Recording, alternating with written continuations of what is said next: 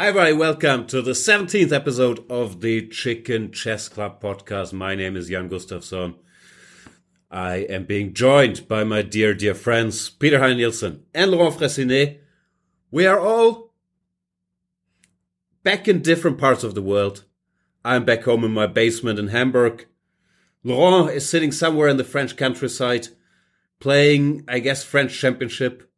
Laurent, did you did you even go back home? Did you travel directly from India to the to the farm you're currently on? What's happening? Yeah, exactly. Actually, I I traveled uh, the eleventh, twenty-five hours travel from you know hotel to next place, and I went directly. I had no time to to go home.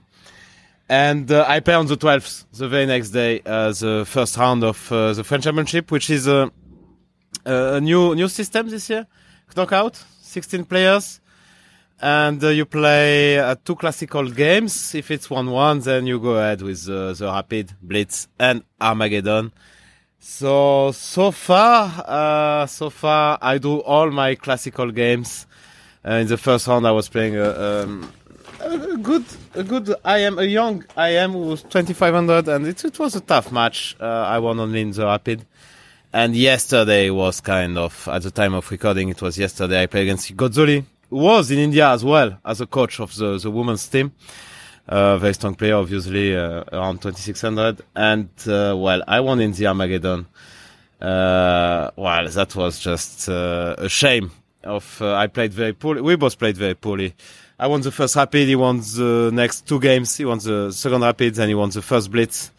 Then it was just, I was busted in the, the last Blitz, but uh, he, he gave me everything and I won the Armageddon, so it was kind of uh, tough. Uh, so I'm in now in the semi-final, and I will play my my old friend for, for many years, uh, Mister Mister Bacrot, so uh, let's see.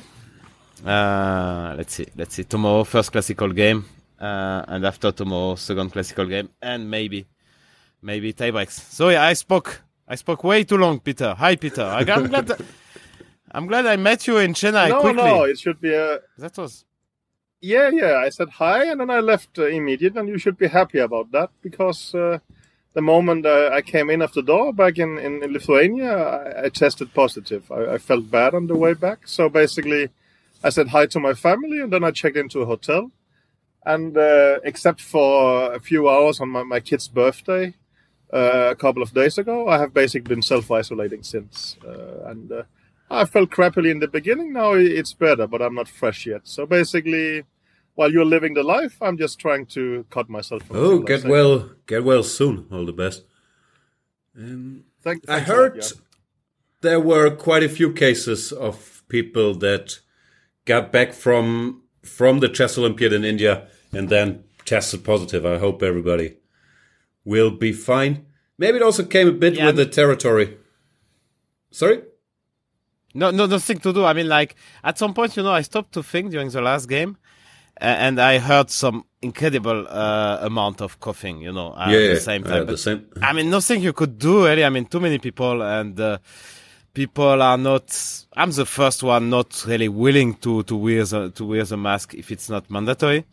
So it's clear that uh, I don't know uh, how many percent got the COVID, but uh, yeah, I hope everybody got well, and uh, yeah, it's we, we have to live with it. I mean, that's my that's my take on it.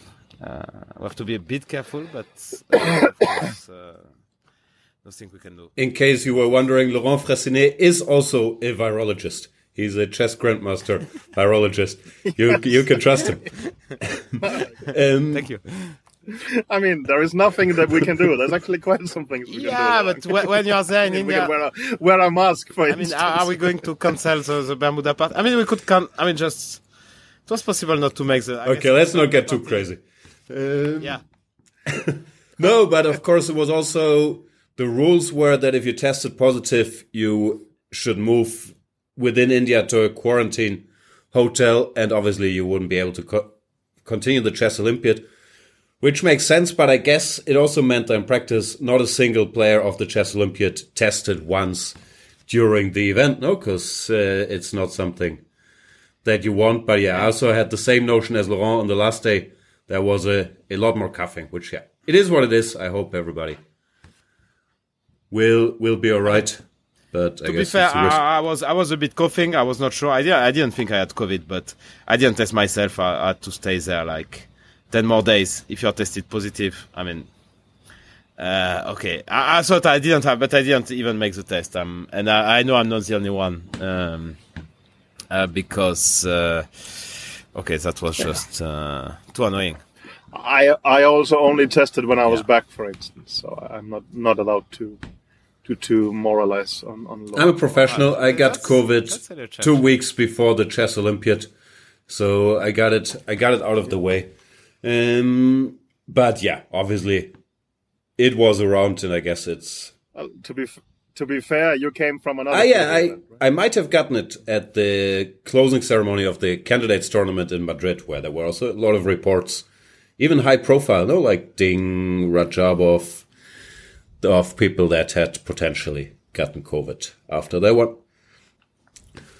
Yeah, it's it's not supposed to be a COVID episode, and I should mention, I was joking, Laurent Fressinet is not a virologist. Do not trust him. Um, so let's maybe get back to the Olympiad. I've been back home for, I don't know, five, six days. It feels like like a long, long distance away already, no?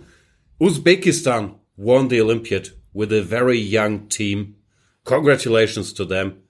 They beat Germany. The last time we recorded, I was still full of hope. We were facing the Uzbeks next round.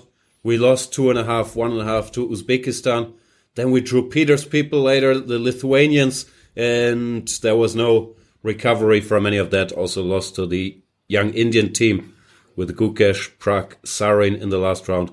So disappointing finish for Germany. Laurent, how did you guys end up? I actually don't know you, how you did you, last round. You finished eleventh, right? No, oh, we finished below eleventh. That, I think. I don't want to lie. seventeenth or eighteenth, it was very, very ah, bad. Ah, okay. So we, we were so drew this uh, surprising team of uh, Lithuania. Uh, actually, two two, we lost uh, the last two boards. I, I we did as well. Actually. Paulina's, Paulinaitis uh, crashed yeah, both yeah. our tournaments. Yeah, yeah, yeah, yeah. Uh, yeah, it's pity because uh, actually we had two games left. And I was much better, but Lagarde didn't realize, and he was playing this guy, uh, pa- Pauliti Novus, or whatever his name is, with very good players. Nice. And uh, he could repeat the moves, but he, he he didn't have time to check my, my position, and he would have taken like few minutes to, to calculate that I was uh, I was winning. He just assumed that we were yeah, just yeah, because yeah, of you. Yeah, yeah, yeah, I don't know. Um, he thought it would be a draw. Uh, well, I, I was much better uh, already, but uh, that's a pity. And so we, while we spent uh, most of the tournament in the top ten, we drew strong team as India, Netherlands, uh, um, well, so some another one from, from the top ten. So we had very, we all win rating points, uh, except I think for Maurizio, who is losing two, two points, but Moussa played incredibly well on first, but he didn't lose a single game. Won fifteen points and now he's close to twenty-seven hundred. So we played okay, but at the end of the day, uh, we made two draws in the last two rounds against Lithuania and Greece. And that's a disaster, so we finished thirteenth, which is obviously uh, not... Um, okay, we started fifteenth, so... I mean, it's not a disaster, but we, I felt uh, we deserve, uh, considering our, our rating performance, uh, we clearly deserve a bit more. We deserve a top ten, let's say. eighth or ninth would have been fair, I guess, but uh, yeah, no, it was uh, it was a good event, and uh, as you said, uh, Uzbekistan was uh, really amazing. Moldova, Moldova came out of nowhere and beat England in the last round, and they finished fifth, I think, or sixth. I mean, just incredible. Yeah, that was also insane. Our our guys, which maybe was a bad sign, they really wanted to play Moldova last round, and then then got the young Indians. But yeah, Moldova just. Yeah, just amazing. I I knew about this board one, um, Shitko, but I haven't heard about many of the other players, frankly. And to finish fifth in the Olympiad is just yeah, just stunning. Okay, I, Amitevishi. Uh, ah, yeah, of course he's been around. Of course, yeah, yeah, yeah no, it's, it's yeah, actually uh, not true. And he won the last game against Max Shane, which uh, I mean uh, won the match. Yeah, this guy Shitko. Uh, Well, I, I didn't see uh, many of his games, to be to be fair, but I saw he drew, he drew Magnus uh, in round, um, I think it was round ten, uh, when they beat Norway. Um, and then uh, he drew Adams. Uh, so, well, he's probably yeah, that was, uh, a very, very strong, stunning. very strong player. Um, yeah, another surprise, actually. I'm talking about Norway, but Norway finished uh, fifty-ninth, uh, which is a disaster. Uh, I, I could see, I actually I was sharing the same hotel than, than Norway, and I could see they were like uh, uh, depressed uh, uh, during the, the, the second part of the event. I mean, like, everything was going uh, bad, but at the end of the tournament, they were kind of relieved. I mean, it felt to me that they were kind of relieved that it was over. Yeah, Norway is a strange result. They were actually seeded third. Yeah. I mean, basically seemed unimaginable it could end up like this. And I mean, it was not like Magnus was not doing particularly bad. He lost a bit of rating because because of a couple of draws in the end. But uh, he was doing fine, while in early Olympiads, he's actually done p- pretty badly. Here he did well, but the rest of the team just collapsed. Yeah. And, uh, that was very difficult and- to predict. They even brought Hammer. Yeah, right? And the, the funny part, I was smoking a bit, uh, Magnus, for that. Uh, they, were, they played in all two at some point, uh, which is kind yeah. of, I mean, for what champion, uh, uh, you play in all two? I mean, I didn't even, I, I don't even, I still don't know. I mean, I will never know where was that hall. I mean, like, that's really uh, not, uh, I mean, getting close to it already is kind of very, very bad sign. Yeah, I was also never there, which I still find sad. I didn't see seventy-five percent of the chess Olympiad yeah. other than the Bermuda Party. But Peter was, of course, was. there. Peter, during his extensive talks with volunteers, meeting everybody at the chess Olympiad during his one and a half hour visit, he, he stopped by. But having said all this, Peter, I think it was great that you went to India and that you also came to visit the playing hall. I know it was yeah, a big... A big trip on short notice where you also had to put up, I guess, You're your right. own money. So I'm I'm happy you came there. I hope it was worth your time and efforts. Very much. I mean, it was, uh, I think, I mean, it looked like a greatly organized Olympiad where also people really enjoyed being there. And, uh, well, you can mock me for, for tweeting with the Indian uh, volunteers, but I will still say that. I mean, they were impressive to me. I mean, for instance, in my hotel, I mean, well, it's always nice to be recognized, but you get sort of quite specific uh, questions about the two thousand eight World Championship match and such. I mean, it seemed like to, to become a volunteer, you had to go through a thorough application process. Simply, they had too many who was willing to volunteer. So basically, they were selecting people uh, of due to interest in, in chess. And it basically gives away how big a, a country is. Of India is that you can get that many volunteers who actually also is yeah I agree they were incredibly well informed. Like I was asked by plenty of volunteers about the Chicken Chess Club or about commentary or is Laurent actually friendly in real life or is he always like that. Like a lot of these questions were, were coming up, which was which yeah. was amazing. Yeah, I fully agree with that. Yeah, uh, I can yeah no, I agree with you guys. And uh, yeah, and not so. Actually, um, I, I discussed it with. Uh, I mean, I, to to come back to the winners, is, is it a real uh, surprise? Uh, these Uzbek teams. I thought they were part of. They were they were seeded number fourteenth. We were playing the first match close to them, and I thought, okay. Uh, I mean, they are probably uh, much better than us. I, I think they were one of these dark horse. Yeah, uh, in, in the Olympiad. I think people rated them higher than number fourteenth, like along with India too, where I'm not sure where they were seated. I guess around tenth, eleventh as well. And you knew, you knew these teams could be tough. But I would say anybody winning, not named U S, is a yeah. massive surprise in itself, because we all thought that the U S team with their, whatever, two seven seventy average and four out of the world's, I don't know, top thirteen would just dominate the tournament. That didn't happen. And also, I think we talked about it even at halftime last episode. It never looked that way. It was never like they were cruising and then they got unlucky. They were just yeah, having legit battles with these other teams, with these young teams. And it it wasn't enough in the end. So so, so what's the plan then now for U S? They have to, to buy more? I think they have to get younger players. I think that's the way. Get Gukesh up to Satorov. Like the team that needs to get younger. Keimer stays. Yeah. Yeah, I don't know. Uh, okay, masters, yeah. Yeah. So, how was your, your coaching experience, by the way? I mean, like, uh, Jan, did you enjoy the the process with the young kids? Because you used to, to coach the Netherlands, which um, which was different, I guess. A little different. I mean, it's always somewhat similar. I don't want to bore you with my day. But yeah, you, you end up being sort of busy most of the day, especially if you decide to stay in the playing hall for um, five hours until the match is over. Well, you don't have that much to do. But actually, I kind of enjoyed it. I feel like being there and showing. Very limited. Moral support makes a little difference. And also, it was nice because in our hotel, there wasn't much going on.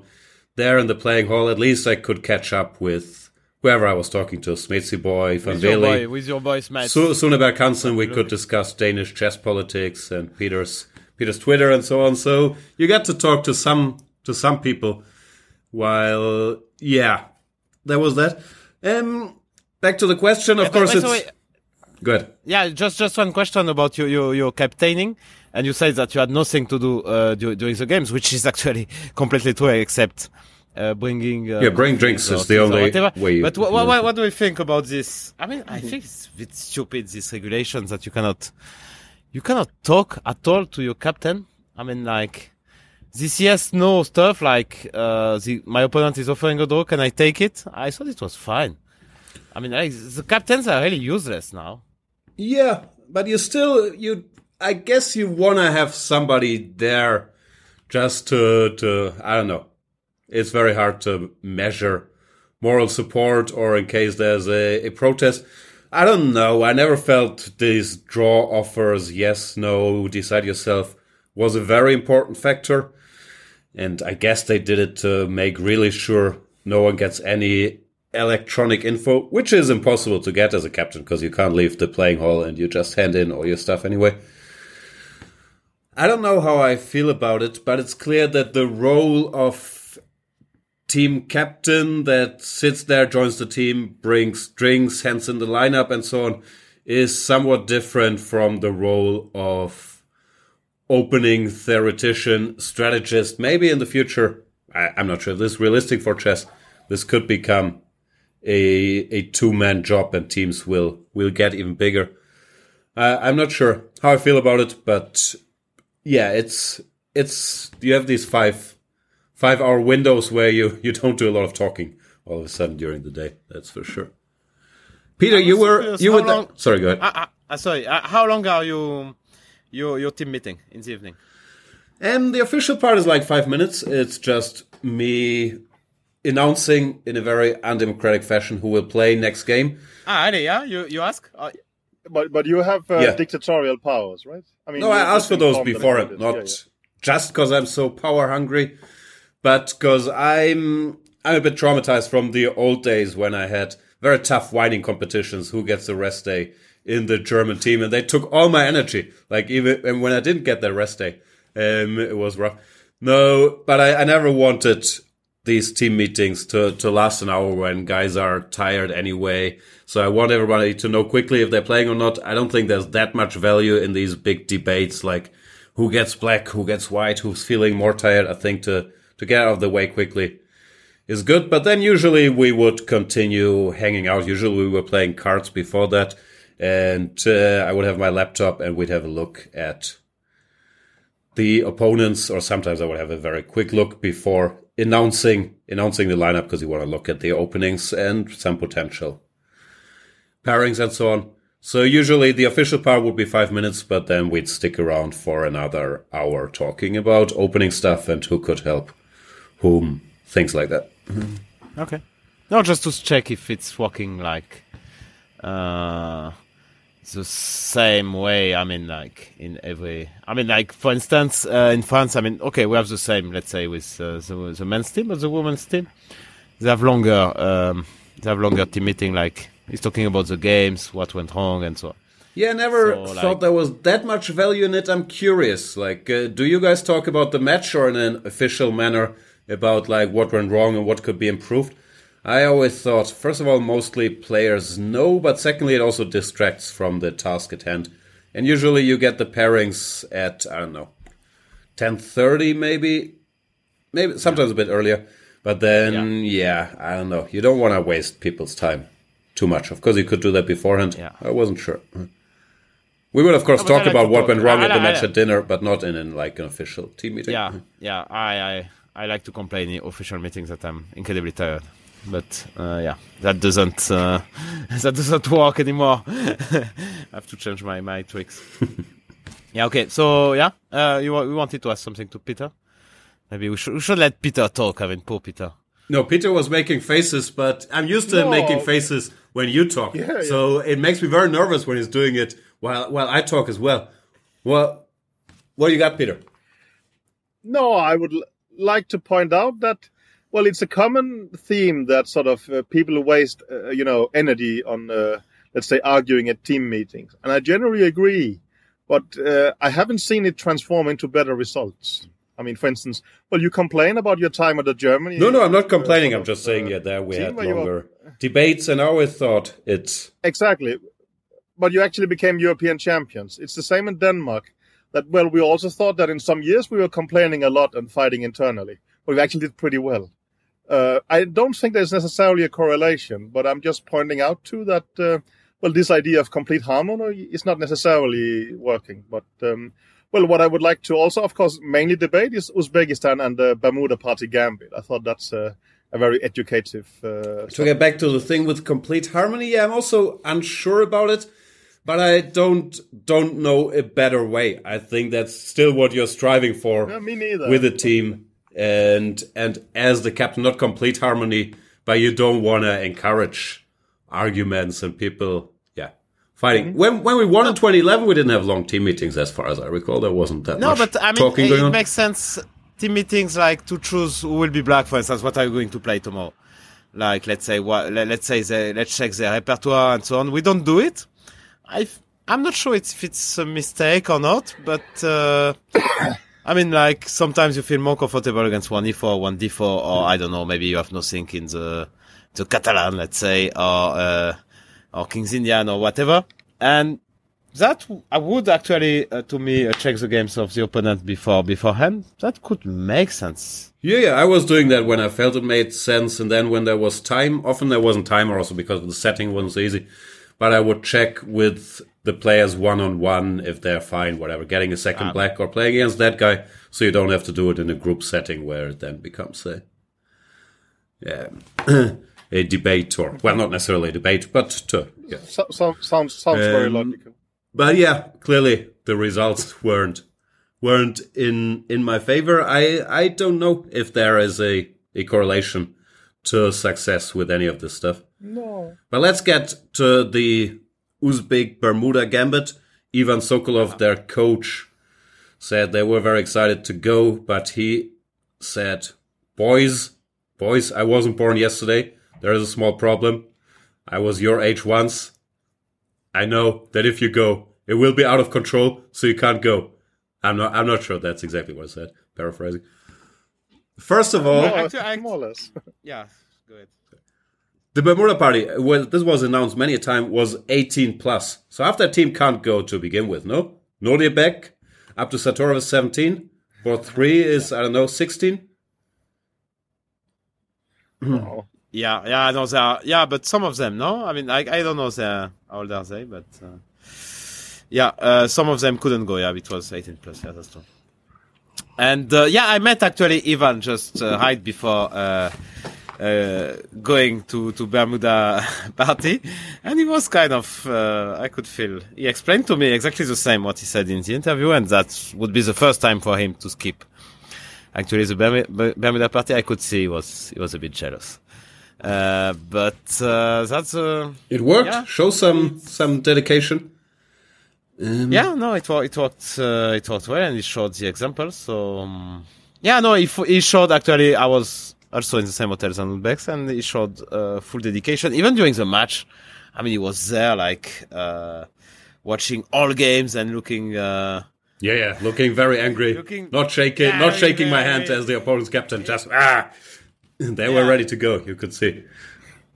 yeah, so, um, yeah, in a way, we couldn't leave the hotel, uh, as we mentioned, so this Bermuda Party was a great uh, social event, so I, I don't... I, I don't regret uh, not playing the Bermuda uh, Gambit. I've never I played the Bermuda Gambit. Um, yeah, we, we never did. Peter, he's employed it many a time. For for me, well, it's natural. I don't really enjoy the Bermuda Party. I just uh, stay at home uh, instead. But, I mean, I do also think that uh, a considerable amount uh, of alcohol uh, in your body will take several days to completely get out of the system and will uh, lower your performance. And this, obviously, I have been, I've been trying to state from years without uh, getting a lot of uh, traction. So, so I'm very happy to see that uh, someone uh, employed. Laurent, did you drink drink any alcohol at the Bermuda Party? I never saw no, you with any no, drinks. No, never, never. No, me neither. Never. I, I had water. Uh, I had this no, clean never. clean substance in my glass. How does it work? Mo- uh, mojito is. Uh... Alcohol free, yeah, right? yeah, that, that's uh, yeah. alcohol free. No, but uh, I mean, some has made this point that, you know, let's say in other sports, they might do it as well. But, you know, they are professional athletes. They are top-trained bodies. Well, Laurent, I mean, well, you start your day with uh, two cigarettes and a, and a baguette, right? I mean, you, we cannot compare ourselves with the Olympic athletes in that sense, is my impression. Yes, yes. Ah, so you would say Olympic athletes I mean, have better training at absorbing alcohol than Laurent Fressinet? No, but their bodies are I'm, more I'm fit for it. I'm actually more sporty than what you would think, but uh... hmm. I agree. And to to be fair, at some point I saw a tweet with a picture of you. I thought, okay, you know, for someone your age, you look actually very. Laurent looks healthy. Amazing. Look yeah, at the guy. No doubt. Oh, thank you. Yeah, thank you, thank yeah, you. yeah, yeah, yeah. Uh... I mean, you probably did. Uh, Probably did well at Bermuda Party as ah, well. No. So, so, uh, no, no. Let's not. Uh, what, what, Handsome man. What happens at the Bermuda Party uh, stays at the Bermuda Party. With those, uh, also, yeah, those, uh, those who stay away from. We can't spend every episode talking about so. the three hours we spent at the Bermuda Party. We sound too desperate. We all lead rich social lives outside of the Bermuda Party. So let's get to some other important Chicken Chess Club topics. David Howell, our dear friend David Howell. First of all, congratulations. Won the board prize. I think the best performance with, I don't know, seven and a half or eight, something sick. But we wouldn't be the Chicken Chess Club if we didn't notice he set out the last three rounds to, I thought he was maybe sick, but apparently it was also to make sure he gets the board prize. Do we just say, congratulations, well played, that's how you do it? Or do we say, but it's the most important rounds, you're in great shape, you should have played. What's the take there? Um, I will jump in and say that the rules are wrong. Sutovsky should have made it better. You, we cannot have a system where you actually are rewarded for not playing. Yeah. Yeah, but he did it. Yeah, no, I Over agree, but uh, I think he did it. He admitted it. Actually, I congratulated him the, the, the last day. He told me I did it the chicken way, and I checked it, and I was amazed. I mean, that was amazing, amazing chickenness. So I wanted to nominate, nominate him as a... the chicken of the week, because, okay, it's a team event, come on.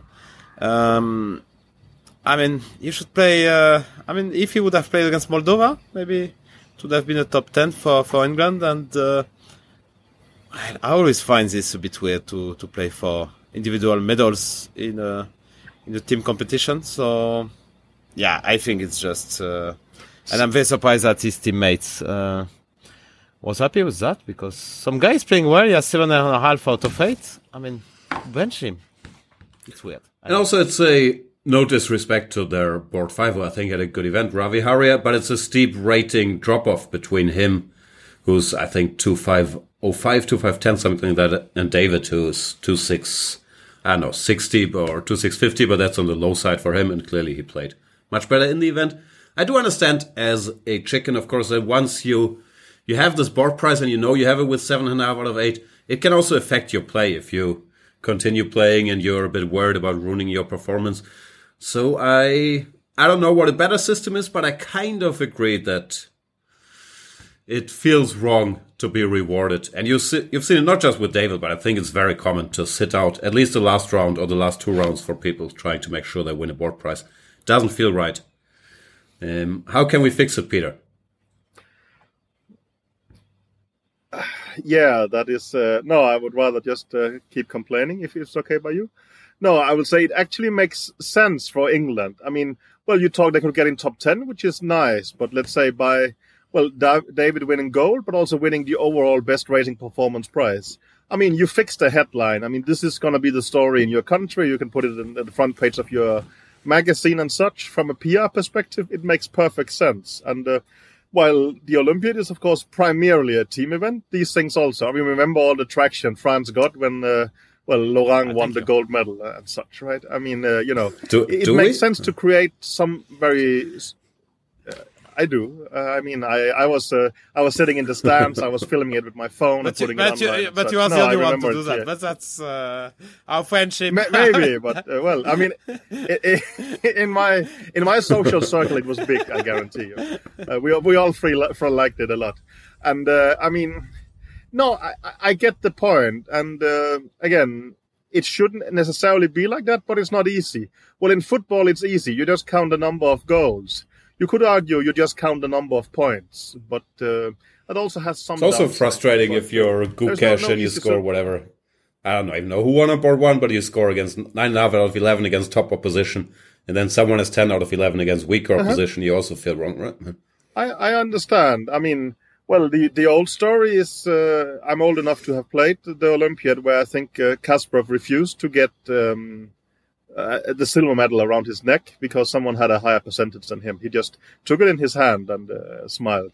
And, uh, you know, I, there, there was no... I mean, earlier it was just purely points, and then some quite weaker, uh, uh, rather, say, lower-rated players would win. Now they made it rated performance, but this has this uh, downside. There's no very obvious way of making a very good system. Uh, it becomes a bit like tie-break systems. It's very easy to point to the faults. Uh, and... Uh, And, uh, well, we will always do that. I gave it some thought in the last thirty seconds.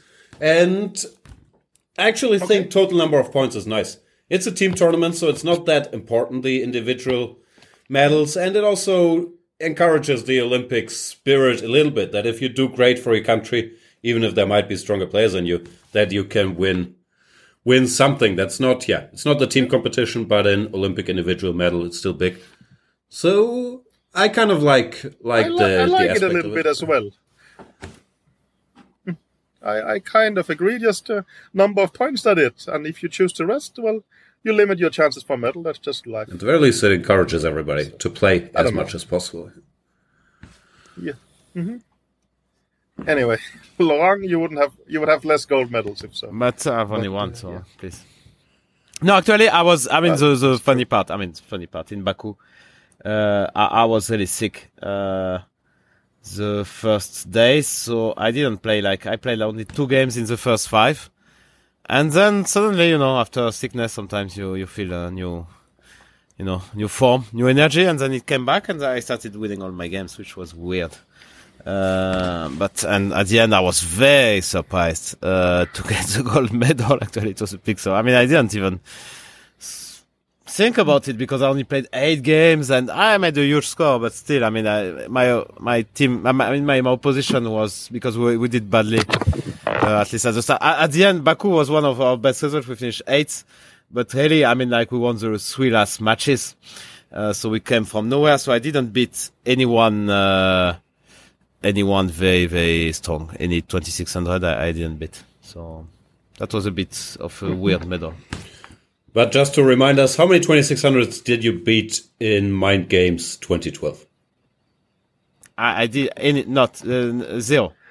I, I you drew seven hundred twenty. No, ah, okay. no, I didn't play any. They were not. It's not a tournament for twenty-six hundreds. No, twenty-seven hundreds. Sorry, sorry. twenty-seven hundreds? Oof, I don't know. I, I didn't count. I beat twenty-eight hundred. Wow.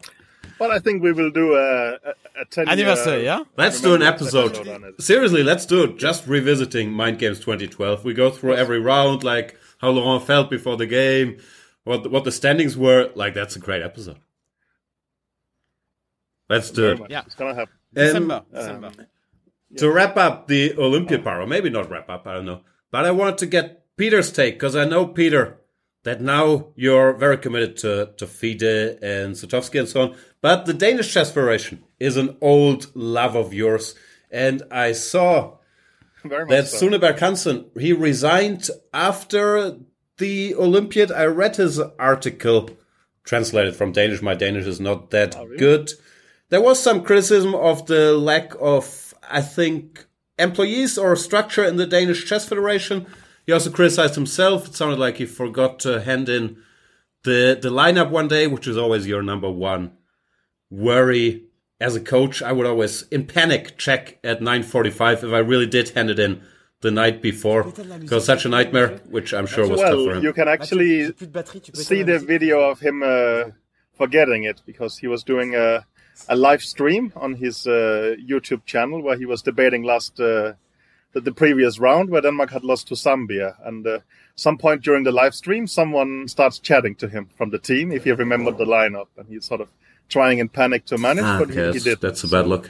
Oh, you can just. Oh, it, it, it's all. It, it, it's all that video. It's um, well, a mixture of sad and entertaining. But uh, yeah, so no, that happened. Actually, it happened for a previous uh, captain twice during Olympiad. But uh, of course, uh, not handing in the lineup is uh, somewhat of a cardinal sin, in, uh, as your role as captain, because that's more or less the only thing you yeah. formally have to do on behalf of the team, as far as I understand, right? And, uh, Well, and we should specify, day. like usually you have five it's players amazing, and four yeah. out of them play, so you just click on the names. Nowadays it's fairly easy to do. You have your yeah. log into chess results, you just click on the names. Used to be a bit tougher. You used to have to bring, physically bring a sheet of paper somewhere. But now, yeah, you just have to think of it.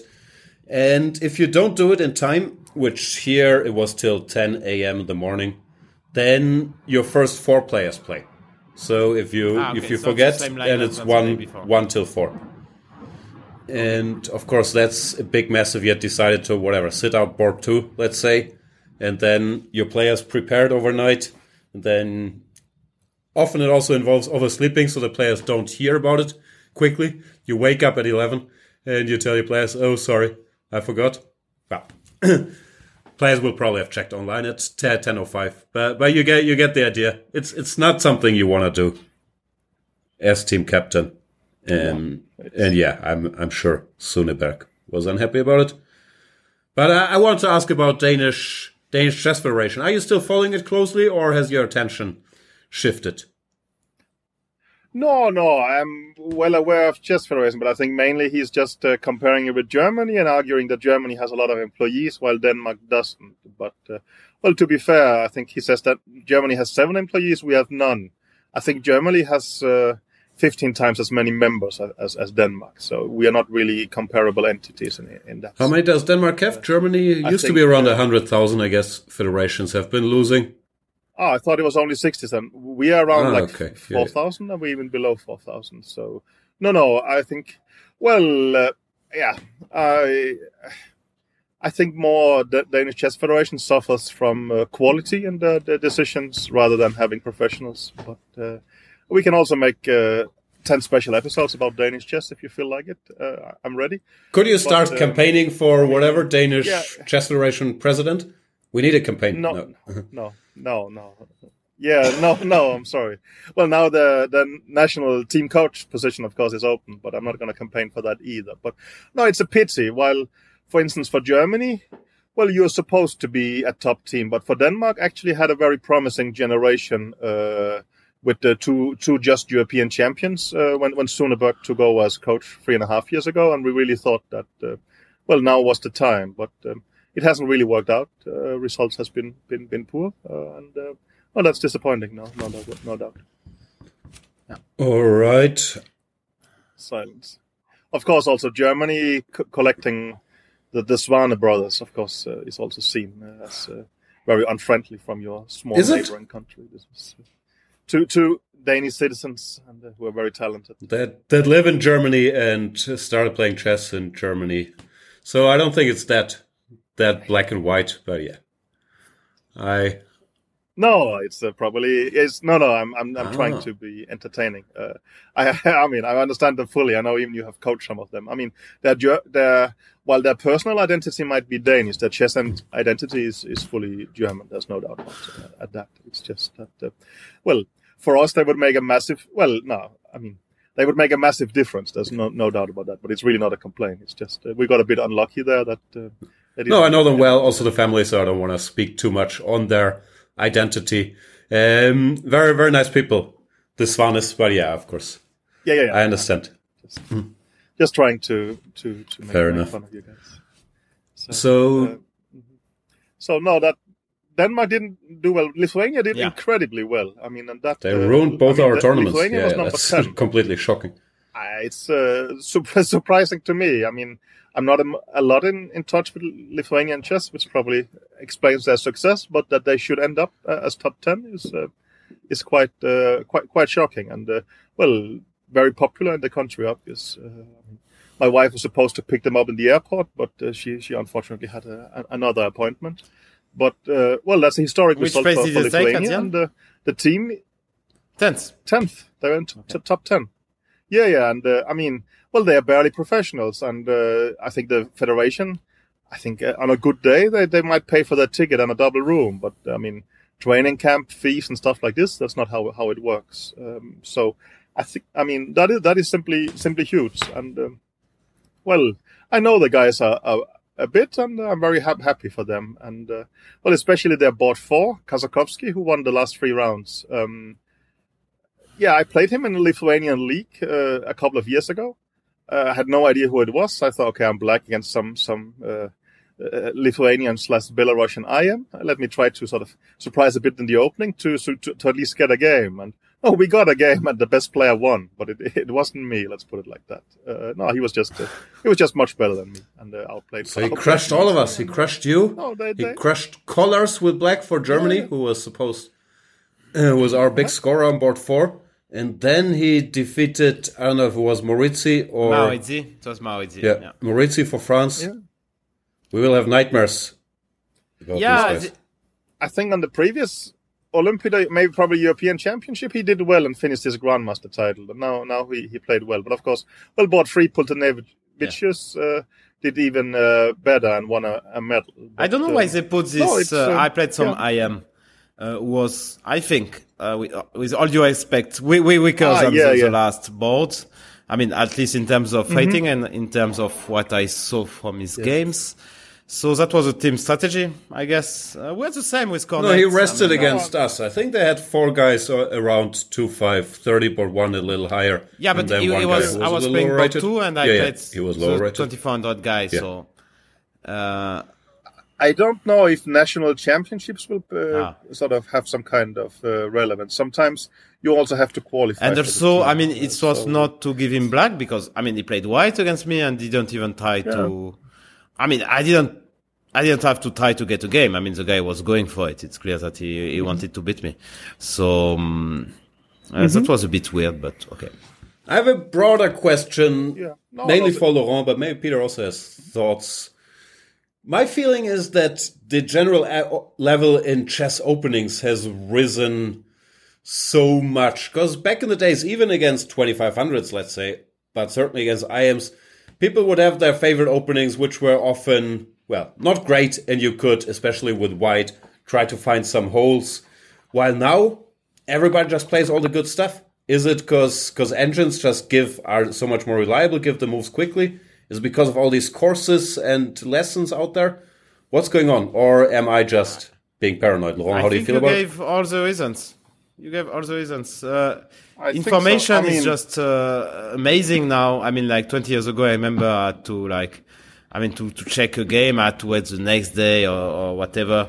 No engine, no, no, no engine. And uh, yeah, no, just, uh, you're right. I mean, like people, they know what they're doing and they're preparing and um, they have a, They have strong uh, engine, of course, and uh, while it's tough, it's incredibly tough. Yeah. because it, it's changed a lot. I mean, in, again, in me and Jan's heydays twenty years ago, we could really kill people in the opening. This is impossible. I think, I mean, it's just gotten so much easier to have good openings. Uh, well, for a start, engines has become much better. Even, well, I remember New in Chess Yearbook, uh, maybe ten years ago, I sometimes noted that the articles they had on theory was not that different from what I have been preparing for a World Championship match. But of course, nowadays, with, let's say, neural network and, and Leela and such, it becomes much easier to have a good repertoire. Basically, it shouts a good repertoire to you. And of course, also, well, people like Laurent, you know, they'll prepare a World Championship match, then they will do a course on, on it afterwards, and you can just get all the info. It, it helps. Uh, so I think it's become very, very much, much easier. And uh, well, you have to be a, a stronger player now. Yeah. It's, it's Jan. It's Jan who did that. Just Come on, on the Marshall. I mean, it's, I did it's, that four years after the yeah. match. yeah, I would um, just say that. Yeah. Um, no, I, and also I think a factor might be that the openings people used to love, like I don't know, if you have your favorite, the the Morozzi, which is not such a bad bad opening.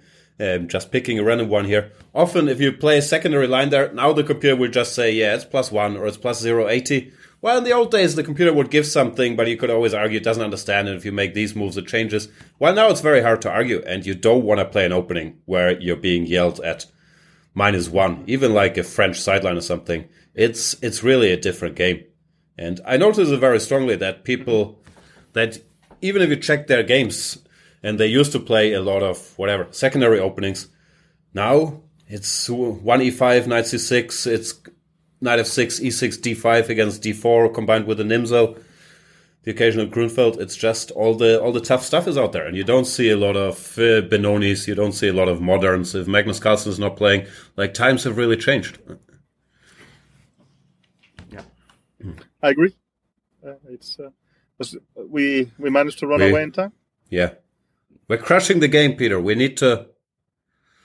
We need to maybe have this T C E C structure where people are pl- forced to play a dodgy opening with both colors against each other. That's the only way we can still win in openings. Yeah, we, we, we will do well.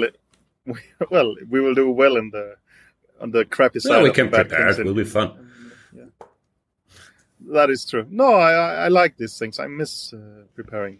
Uh, just uh, well, this kind of winning without effort feeling was really nice. I have to say. That was, uh, I was, I was aiming. It was a lot of effort to uh, win without effort, so, though. Like, yeah. It's just different effort.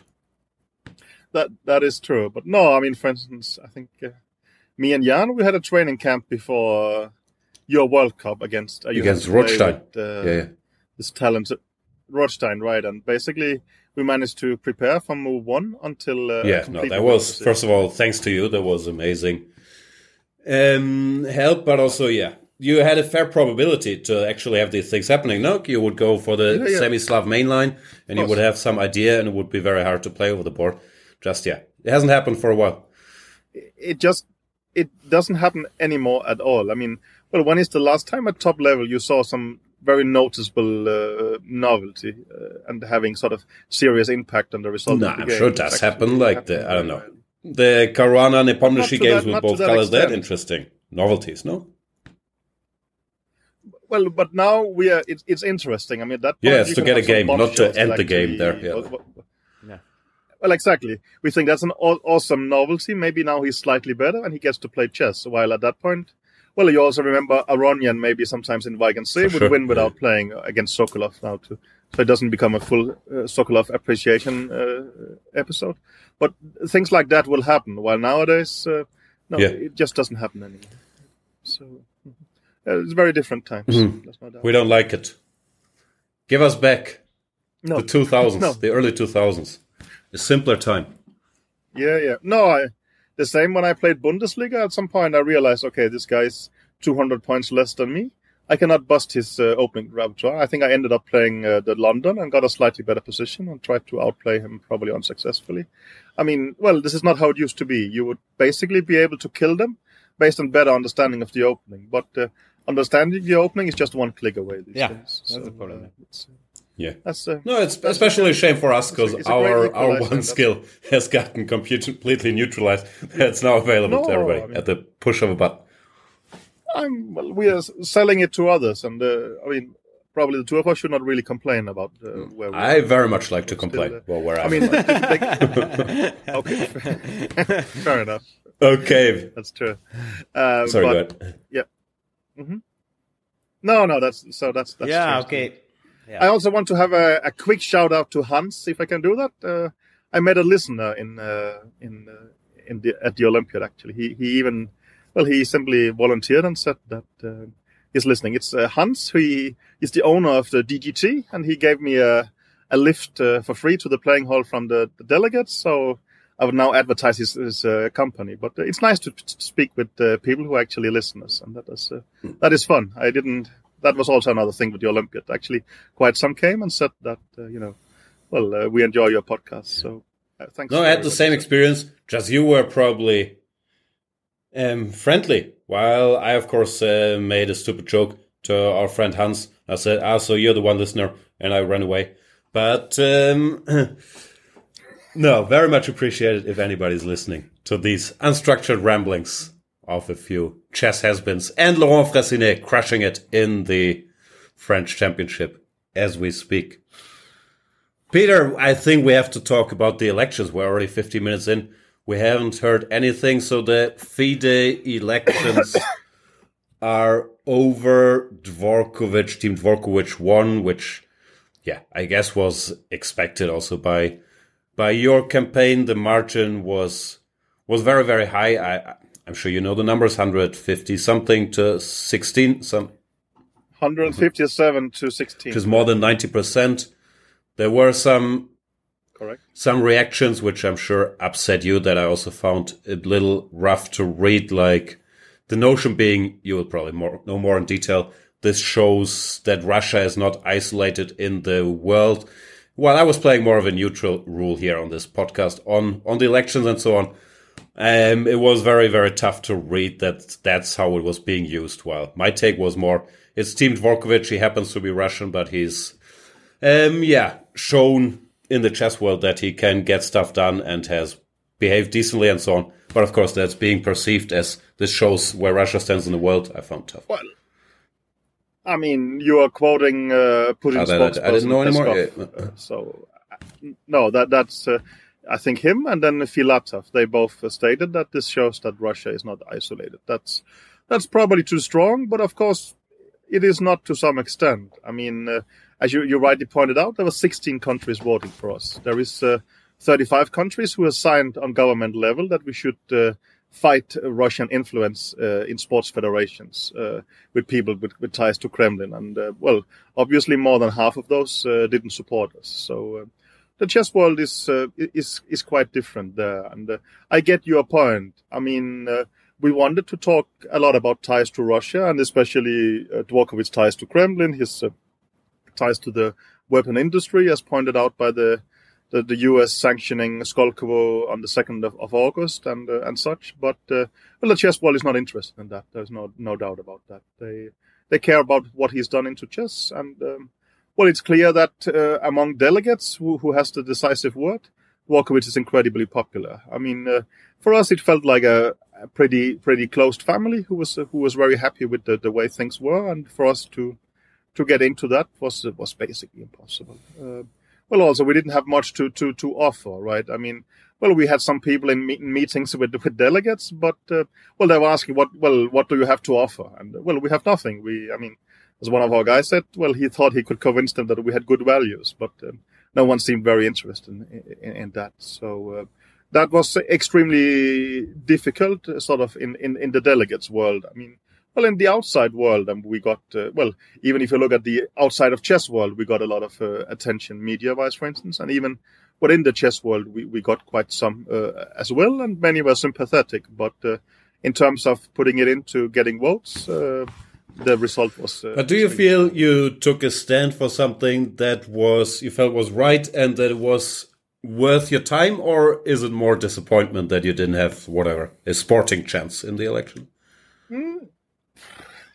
No, a bit of both, but for me, well, I mean, for instance, uh, Sutovsky was, was tweeting that uh, I'm I'm ruining my reputation, but I would say on the contrary, I'm getting the reputation I would like. Uh, that uh, for me, it was very critical to oppose uh, what's happening and to, to try and measure if we, we could, well, ideally find an alter- uh, sort of uh, a majority against it, but at least uh, give countries a chance to, to vote against it. Like, well, your own country, Germany, was some of those who supported us the most. Uh, for me, yes. I mean, my speech was about that we are no longer one family, and that I stand by, because also I don't want to be in a family with, with people who sits uh, on, let's say, a board of directors with Shoigu and Peskov. That is unacceptable to me. Uh, they should not be leaders of FIDE. And I, I mean it deeply. I'm not. It's not a tactical ploy in order to attract votes, which obviously didn't work. It's because I mean it. I think it's wrong, and I think it, it harms our reputation, but also it's morally wrong. So, of course, it was about saying some things that we felt uh, deeply, both of us and the whole team, but um, that it has no chance was rather obvious to me, and, uh, well, uh, maybe less to, to, to Andre than to me, but uh, I think that's how it is. And, um, well, we tried our best, but you can see that Kasparov probably also tried our best. He has a much stronger name. He had a lot more money and so on and so forth, and felt uh, considerably short. I mean, against yeah, Kiesan. Is... I mean, we were up against Dvorkovich, who's a stronger course. candidate. Well, of course it was hopeless. I mean, uh, I mean, well, we could hope a bit that uh, Dvorkovich gets sanctions, but he didn't and such. But, well, also you see the whole system. In principle, there was five candidates. Uh, but it was pretty obvious that the others was, uh, I wouldn't say fake. Maybe some of them were, but, you know, you see that the, they fall back and says, let's cooperate. Uh, uh, I mean, well, Kwartli resigns uh, on stage just before the elections and such. It's, uh, for me, it's a, it's a weird system. And, uh, well, chess, it's not really democratic. It's more autocratic, that everybody sort of uh, position themselves towards the, the president, rather than that we have... Uh, that we are sort of divided by, by views, and that there's simply no opposition in the chess world. That's, that, I mean, well, that, that you can clearly, clearly I, w- I would like to, to add two things, uh, which I think. The first, I think I agree with your point that it's not a, I mean, like, I was very annoyed for when I saw on Twitter, uh, people bragging about this ninety percent, which, in my opinion, I mean, shows there is a clear democratic problem in, uh, in FIDE election, it's, and you make ninety percent, it's not in the chess world. It's on, uh, two hundred delegates or something like that, which, uh, you know, I don't know how exactly it works, but, uh, I mean, there is a clear problem. It's not normal to make uh, ninety percent, even if you are a much better candidate than the other one. And, uh, second thing that I would like to point that this, this podcast was not about, uh, politics. We were continuing. So, so it's good just, just to show. Or maybe we are preparing your campaign for. Today is the, the final episode. The campaign is over. This is just the debrief. Maybe the first one, no? No, we. Well, I think this, this podcast is about everything. I hope that for listeners it's entertaining yeah. and interesting to hear about. I mean, uh, I mean, you know, I, th- I mean, on a campaign level, I would be a bit more serious than I am here. But uh, I think it's a huge part of the chess world. And now we had elections, but uh, I'm sure we're going to discuss some chess politics uh, in upcoming uh, how, years. How about well. the? Let's see. Anyway, no, Jan, I, I want to praise Peter for for a change, because I've been mocking a lot on this podcast, and I genuinely, also mockingly, but also genuinely, I think disagree on some of the things you were campaigning with. But I think it's excellent that you found something that uh, you strongly believed in and then purchased it and took a stand instead of what is often criticized, also what people criticize about you, that, yeah, you're just sitting on the sidelines, tweeting, criticizing. But here, you you actually did something, got involved. You might not have liked what you've seen, but I'm happy for you. And I, I think you should be be proud of of what you did. Thanks a lot, and I am. I mean, well, you have, for instance, been critical of that uh, we were too much anti-Russia and too little concrete about what to do in the chess world. And, for instance, Nigel Short has afterwards criticized me for my choice of shirt uh, and, and such things. But I what like shirt did you wear? This is important. The point is, I wore a, I wore a polo. Well, I think don't do it. Get a navy suit, get a clean white shirt, have them dry clean once in a while, you're set for life. I am... Un- I, I do do actually have a, a, a suit. It's not that uh, I think, uh, and I'm pretty happy with my my clothes at Weiser and such. I don't, but I think the point is it doesn't. I'm sure Victoria agrees with me. I could have worn a suit. yeah, I said something genuinely uh, nice. It's back to bullying um, now. Um, no, but sorry, make your point. Yeah, yeah, no, no, no, that's good. My my point is that well, you can say that we talk too much about this or about that, and what we wear of clothes. But, I mean, well, I sort of retorted to Nigel saying it, it would be like me criticizing his strategy against Kasparov. Uh, I think his strategy was wrong, but he would have lost with a bunch anyway, and it's the same here. I mean, there was no good strategy. We, I mean, it's not like a game of chess. If you just play the right moves, you win. No, I mean, we could have done whatever. We would have lost by a landslide to Arkady anyway, because uh, the, the situation is incredibly asymmetrical. I mean, well, he's popular, but also he knows everybody. He has spent money on everybody for a while. And, well, even, well, you could see there, I mean, Arkady has a huge stand. He has a lot of uh, Russian employees who, who are, treats people nicely. I mean, the evening before, before the votes, I mean, less than twelve hours before people have to put out ballots. Dvorkovich has a sponsored party in a, in a sort of uh, in a club nearby oh, for all the delegates. Why didn't we know about this party, Laurent? Of course, of we course need we better sources. Yeah, but we're not because delegates. You're not, you're, we, we're not we delegates. Should get there. We should. Uh, No, I, no, I, I think I can get there. I yeah, think I can. With hard. some work, I can become the German. Yeah, I mean, you're, you're, you're everywhere. Yeah. yeah, yeah, I'm connected. So, yeah, yeah. It's like, well, I mean, this idea that we could compete was obvious, especially arriving in Chennai. We could see that, um, no, this is a, a very close club, and uh, they might smile to us, but they're not interested no, in us I, at I, all, what we I, have to say, I, with a few exceptions. And uh, nothing particularly wrong with that, but it becomes a very close system, but it's extremely hard to... I mean, you can see the only one who has beaten the system is Dvorkovich himself. And he did that with incredible state resources. Uh, also, once the system well, started crumbling a bit, no, he ran against Makropoulos, not against Yumshinov, and it wasn't... Yeah, well, exactly. wasn't backed he, by he, Russia. He did so, it at yeah. some point when they were extremely weak. He did it with yeah. massive resources. I mean, I think even uh, he was using Gazprom uh, private plane to fly around. And he had a bunch of money and a team and so on. And he won uh, a, a very close uh, competition, right? I mean, this idea that we we would stand a chance is obviously nonsense. And uh, it was pretty clear as, as things got around. But as you said, that uh, well, we actually we felt strongly for it. And... Uh, I think the choreography was there should be some kind of uh, opposition who would lose to Dvorkovich, so it looked f for real. I mean, well, you saw some of the candidates who then dropped out. And uh, well, I think we ensured at least there was a, a, a real choice, and that also that there would be some debate about our ties to, to Russia. It didn't uh, affect the outcome, but I think the... the well, one is a debate with Sutovsky. Right. Yeah, I, I mean, I'm gonna challenge him for another debate. I invite him. Let's see if he has that time now. Yeah. I think. The, I mean, I'm. Uh, you know, and any time. No, but it's, Emil, it's, it's, uh, let's let's debate. No, I have, let's I have some as Jan. Yeah, I have some respect, and I will praise you for for this for for going this for campaigning Sutovsky, campaigning no. for lost cause basically, which is uh, beautiful because. Yeah, well, again, also I want to point out it was not my decision that Boris Poulos was running. This was a decision he took yeah. without uh, having anything to do with me. So.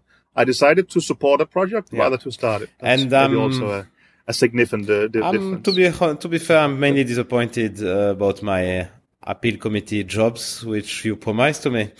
So no, I'm happy I played yeah. my cards right.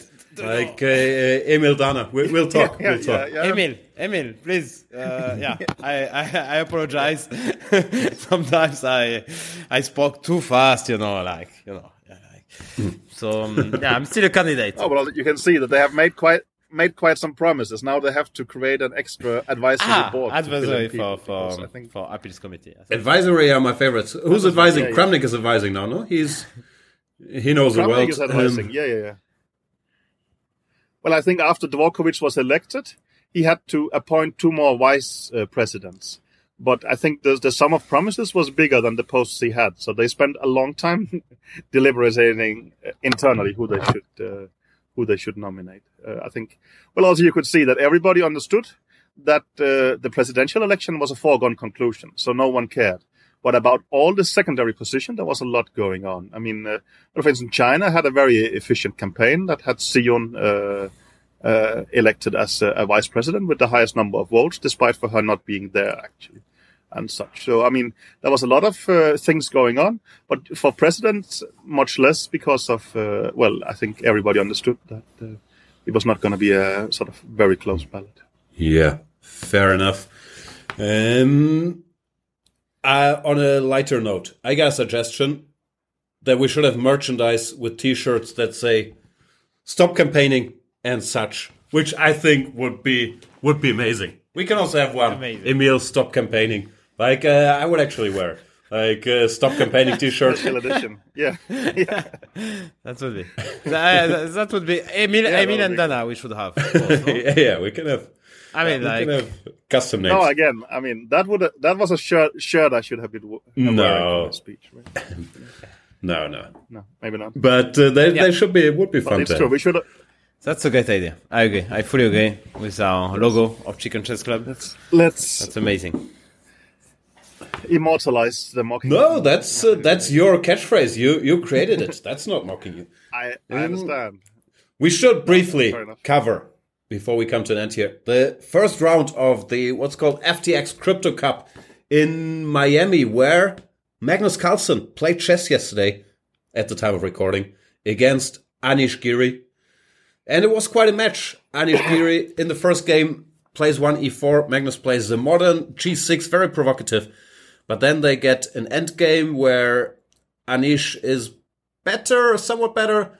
And okay, he simplifies, makes it a draw, where I already thought maybe he could have done a little more. But the second game is the one to talk about. Some sharp Nydorf. Magnus sacrifices a piece like he's Michael Tal. He goes knight d five for some open lines, e d five, e d five, and then keeps attacking. But Anish, to his credit, and I think he's underrated as a defender, defends extremely well, makes a lot of good moves. Uh, Ma Magnus was Magnus was completely winning, and Where then was played some very bad moves. But okay, computers yeah, have like stronger computer. Mine never got past zero zero. Like, okay, I mean when he plays yeah, f five, it's a blunder. Rook takes g four is just a win. Ah, okay. My my crappy um, desktop set is equal. Um, but yeah, yeah, could could be. Yeah, yeah. Anyway, bishop bishop b seven wasn't anyway. great, but I think in a practical, in a rapid game, Anish did defend very well. Very much. But then after he, yeah, after Magnus made these mistakes with f five and so on, Anish had a position that looked reasonably stable at piece up. No, of course it's not easy to convert, but I decided to go for a perpetual there. And even as his biggest defender, usually, and as someone who, who wishes him well, I thought, ugh, you can't do that. And then he went on to, to lose that match, which was was a bit, the writing was on the wall. No, after he gave draws in two better positions, especially the second game there, he went on to lose game three and four.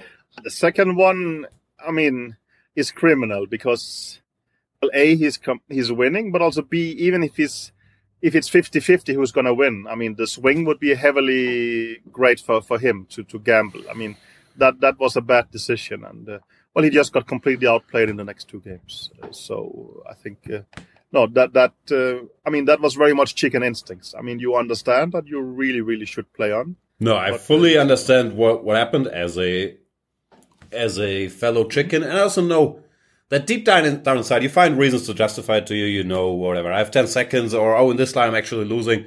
Let's go for the perpetual, time is running out. But deep down inside, you know you were winning and you missed a big chance. I think we talked about this earlier. And it does it does affect your play in the next games. So, yeah, he really hurt himself there. Um, so, should I Laurent. specify that it made me very happy? I mean, the wall, the wall, the wall thing. I mean, like, if I would have to write a scenario beforehand, I would probably write that one. I mean, it could have been. So your your chess your chess thriller, your chess movie would feature yeah, that no, scenario. Anish having like a great it. position like against Magnus. Yeah. yeah, having a great position, spawning it, making a door, taking a door, and then losing the, the rest. I mean, that's just how. I mean, it's as good as it gets. Yeah, I mean, just uh, against Magnus. I mean, I cannot. It's it's a well, damn scenario I, simply. You're basically describe, describing Magnus' days. This happens, and then he tunes in and watches you yeah. playing some Armageddon chess as well. I think I, I think he had a yeah, good day. Yeah, yeah. I, well, it, I, I, su I, su I support Jan that this was. Uh, well, it's maybe typical for for Anish that there. I mean, is some potential, but it gets sort of messed up. But of course, uh, we will probably all all look rather silly against Magnus. Yeah, but, but I mean, with a piece up, I would I would be that. tempted to play. But okay, maybe I'm. But you're also not a proper chicken. You're. Uh, You would sit there and nod your head like, bang, oh, rook of eight, and uh, look nervous but energetic. Like, yeah, I, I, I, would, I would probably lose at the end. I would blunder something. But uh, Did, didn't you play. in a, in a World Rapid or Blitz against Magnus? Uh, yeah, it was a repetition. It was in this e four, knight f six, e five, knight g eight. And then I had yeah, some yeah, repetition. So he, he and uh, okay, I thought, uh, I mean, fuck it, basically. I mean, okay, he just played uh, knight f six, knight g eight, so gave me two, two, two tempi. I'm not going. I'm not going to give him a door. Of course, five moves later, I was fighting desperately for a door. I lost, obviously. Um, ah, that was a bit embarrassing, but okay. No, I but felt like okay, this is not. This is uh, you know. Sometimes there is. Uh, it's not pride above all, but I have my. I have my pride. So Laurent has some pride yeah. and dignity. That's why he's wrong yeah. on the on this podcast. Um. yeah. yeah, I don't know. I don't know why I was invited True. here, but. Uh, I'm I'm I'm glad you're you're the social glue that keeps this little group together. Exactly. Do we have to hit any other important topics? Oh, there is a question here: is Mister Dochi not funny in real life? We we got some backlash after Laurent outed him Out as him. being very yeah. unfunny in real life on the last episode. Yeah. I don't know. Have we seen any evidence to the contrary? Peter, Mister Dodgy is your boy. You no, you guys are, are bantering it up on Twitter. How's the real-life experience? I, I genuinely agree agree with Alan. That no, I mean, he gives a very professional appearance uh, rather than funny, I would say. So I, I actually side with Laurent here that, uh, I mean, Mister Dodgy sort of feels uh, annoyingly professional and competent when you meet him in re uh, real life, and uh, he's not just trying to have make I mean, competent is a bit too much. I wouldn't endorse that, but... Uh... I was trying to yeah. annoy you there. Competence is, uh, major, major what yelled out the, the competence part at you? The Mister Dodgy hat, the Mister Dodgy shirt, the Mister Dodgy pants, or the Mister Dodgy yeah. socks? Which which were the ones but, screaming uh, competent? No, I, I, I think it was at some point I told him uh, hi, and he said, sorry, I'm busy working, and uh, he didn't talk to me. So I mean, that, that, that seemed very competent. Wow, that's actually incredibly rude. You guys meet for the first time, he says, sorry, busy yeah. working? No, the first the, the, the first time he, he I, no, no, it's clear that uh, I was just uh, interrupting because I thought, you know, well, he's just having uh, fun. But on the contrary, he was actually, well, he might, for all I know, have been filming when I just decided Still. to bump in, something like that. So, uh, yeah, no, no, I mean. So my uh, conclusion is that he's not I mean, funny, but he's very friendly. So it's nice to meet him anyway. That's also nice. Yeah, yeah. I agree. We we still need to figure yeah. out who oh, his no, ghostwriters are, because clearly, While, yeah. Um, well, we, with Jan, with Jan, with you, Jan, it's exactly the opposite. Yeah? You're saying I'm not funny. No, um, you are funny, on the but internet? You're not funny. Ah, yeah, that, that's also true.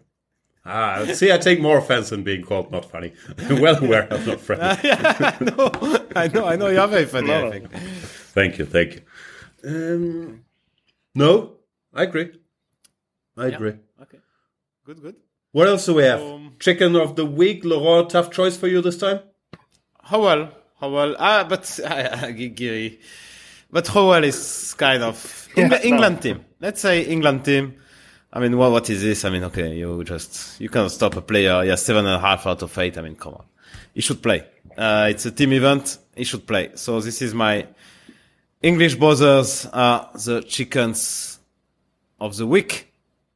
That nobody said anything. So the. the The, the team All is chickens them. because no one stood Malcolm. up to it. Yeah? yeah, I'm friends with them wow. actually. Mickey Adams, he can't give yeah, like Mickey a Deadpool Society speech like no, rallying I the like troops. Them. I like them, but here, I mean, wow. it was really insane. I mean, their decision, but okay. I mean, for me, okay, I don't know. Tough work. Peter, you and I just are chicken. are uncomfortable with chicken of the week usually. Shall we just agree with Laurent? Well, I think, well, Giri is obvious, but I assume you will take him, and uh, then I can take the, all the delegates who was not uh, voting for us. Well, they probably had good reasons, but even so. No, I think, uh, no, I think, well, Giri and Howell is a, is a competition. No, Howell was last week. No, we just didn't record. Um, I mean, his sitting out is a long time ago. Ah, okay. But yeah, yeah, I agree. It's tricky, yeah, yeah. although, once again, as oh. a chicken, I fully understand with the system. The idea to sit out... Well, I think we fixed it. I think it's just total number of points. Um, who cares about rating performance? Everybody should yeah. play as many games as possible if you're doing well. There you go. Bing. Yeah, that's it. Strange no one they, has thought they about that. They used to do that, no? But ah, exactly. sorry, sorry. I never expect any jokes. no, no, no. Any closing thoughts, Laurent? You have semi-finals tomorrow? I have semi-finals against uh, Bacrot. Oh, yeah. Let's see. I mean, it's always it's a guy I played the most uh, official games against. So I mean, we know each other by heart. We just had so many rapid matches, so many matches, so many classical games. I was doing well, poorly at the start. Let's say from we played the first time in the French Championship in ninety-eight, actually. So that's like twenty-four years ago. I mean, that's just crazy. I'm surprised so it was that. That late, actually. You guys aren't exactly the same age. Eh? You didn't play in youth competitions, sir? No, yeah. Uh, no, we didn't play in the youth okay. competition. He's two years old, uh, um, younger than me. Mm-hmm. um, so, um, first time in ninety-eight in this very same competition, French Championship. So, I was doing poorly from uh, uh, late nineties to till two thousand ten. And since then, I'm on... Uh, I'm on plus one in classical with a bunch, bunch of those. And in rapid, he's, he's slightly winning, but it's no disaster. So, I mean, he's a great player.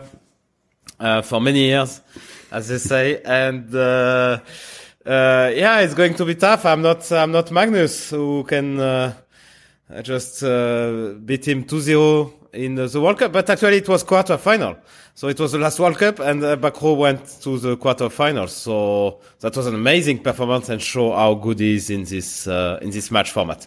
But actually, this podcast will only be out in a couple of days. Maybe you can tell us the, the opening secret you're playing. To no, spring. It might be out tomorrow morning. No, like that's still.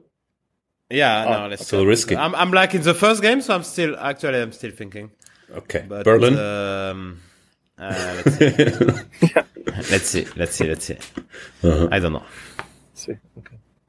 But your plan is to get him to tie breaks, or no, are you trying no. to, you know, kill I before would, that? I would hope to, to. I mean, a draw as black would be good, I guess. And uh, with white, I'm trying mm-hmm. to.